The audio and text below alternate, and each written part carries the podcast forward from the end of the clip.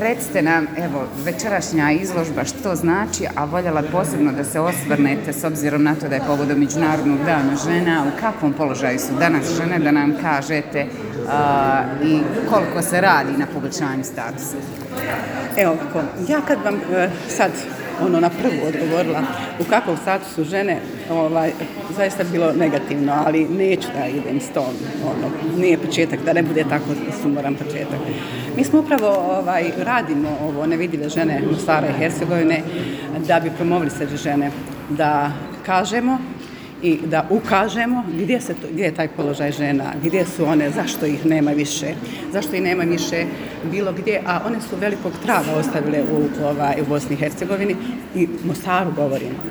Večeras ćemo mi govoriti o ženama o prošlosti, jer dozvolite, mi ne znamo ko su nam to prve učiteljice, zaboravljamo a, ovaj, zaboravljamo ko su to ovaj, e, žene koje su prve otvorile ove ustanove, obrazovne ustanove, koje su to prve doktorce nauka, koje su prve u mnogim sferama života.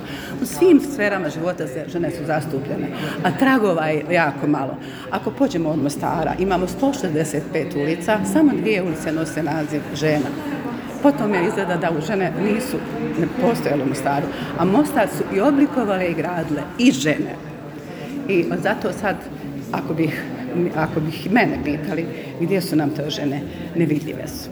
I diskriminirani. Mostar ih je neopravdano i nepravedno negdje stavio u, u, na marginu i ostvari učinio im nevidljivim.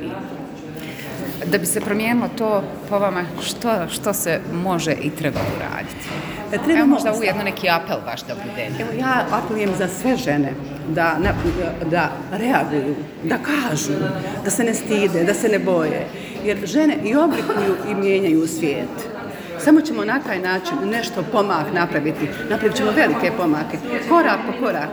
Mi imamo u, u srijedu, 8. marta, u Mepasu, performance, Klara Cetkin, Rozar, Luksemburg u Mostaru. One će govoriti, njihove ova, ove dvije glumice Mostarske će govoriti Rozine i Klarine govore prije maltene 100 godina. Mogu vam reći da ono sve što su one govorile puno se ne razlikuje ovog danas. Mi bi sve ono trebale govoriti. Dakle, govorimo, govorimo, ne stidimo se i nemamo se razloga ši, ši, stiditi. Mi jako puno radimo. I zato smo tu. Mi ćemo večeras prikazati u filmu malo. To je amaterski film, ali sigurno će vam se dopasti. Vrijedi ga pogledati. U filmu imamo 19 žena iz prošlosti, imamo ovaj 29 žena iz sadašnjosti. A zašto uključujemo žene iz sadašnjosti? Da ne bi doživjele sudbinu ovi naših prethodnica. Govorimo i o ovim ženama, govorimo o njihovim postignućima, jer malo govorimo. Hvala vam najljepše. Samo još tu, samo da... da, da Fotografiju jednu, da, vidim ako može. E, super, hvala. To tebi sad temu, jel? Mhm. Malo pa možeš iti za ovo snimati, kako ćeš koristiti, ona treba će ti. Hvala. Načalba Pelo Zagočić, diplomirana profesorica historije, od predsjednice sam inicijative građanki i građana Mostar i uključena sam u projekat od samog početka. Znači, cilj projekta jeste da predstavimo žene iz prošlosti koje su ostavile trag u istoriji kroz, u svojim djelatnostima u Mostaru.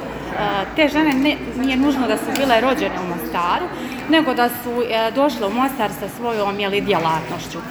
Ono što je još posebno značajno jeste da smo došli do nekih novih saznanja, tako da je jedna od arhitektica prvi bosansko-hercegovački porijeklom iz Mostara. Nju ćemo isto tako večeras u ovom filmu ovaj predstaviti. Ovo je jedan Isak Sabaha.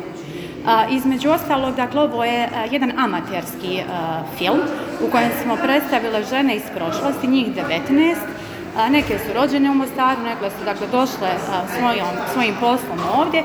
A, zatim predstavili smo 29 a, žena iz sadašnjosti koje danas žive i rade i djeluju u Mostaru.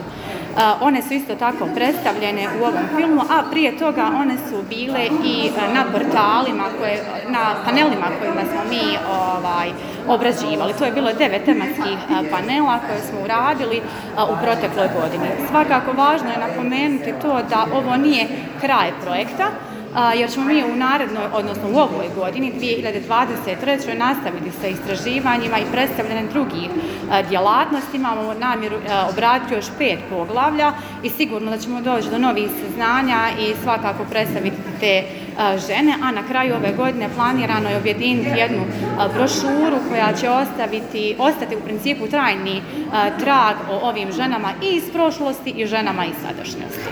S obzirom da je povodom Međunarodnog dana žena, možda samo da kažete rečenicu dvije s vašeg aspekta, u kakvom položaju su danas žene?